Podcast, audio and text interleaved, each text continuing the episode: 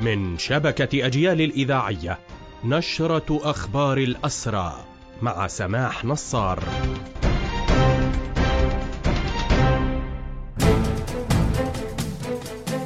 أهلا ومرحبا بكم إلى هذا اللقاء.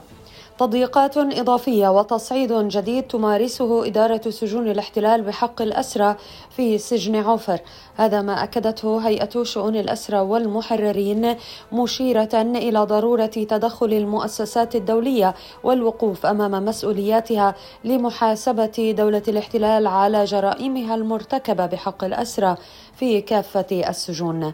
كذلك نشرت هيئة شؤون الأسرى والمحررين تقريرا أشارت فيه إلى تضييقات وعقوبات انتقامية إضافية تطبقها إدارة سجن جلبوع بحق أسرانا هناك.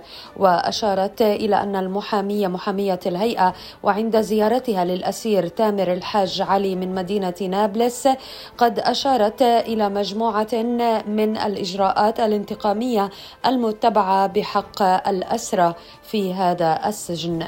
حملات الاعتقالات اليومية ما زالت مستمرة منذ السابع من أكتوبر وطالت حتى صباح هذا اليوم الثلاثاء ومنذ مساء أمس 25 مواطنا بينهم سيدة وطفلان وأسرى سابقون.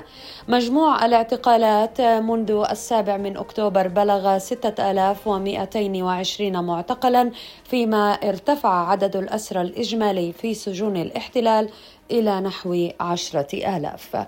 بهذا مستمعينا تنتهي هذه النشرة الخاصة بأخبار الحركة الأسيرة قدمناها لحضراتكم من راديو أجيال.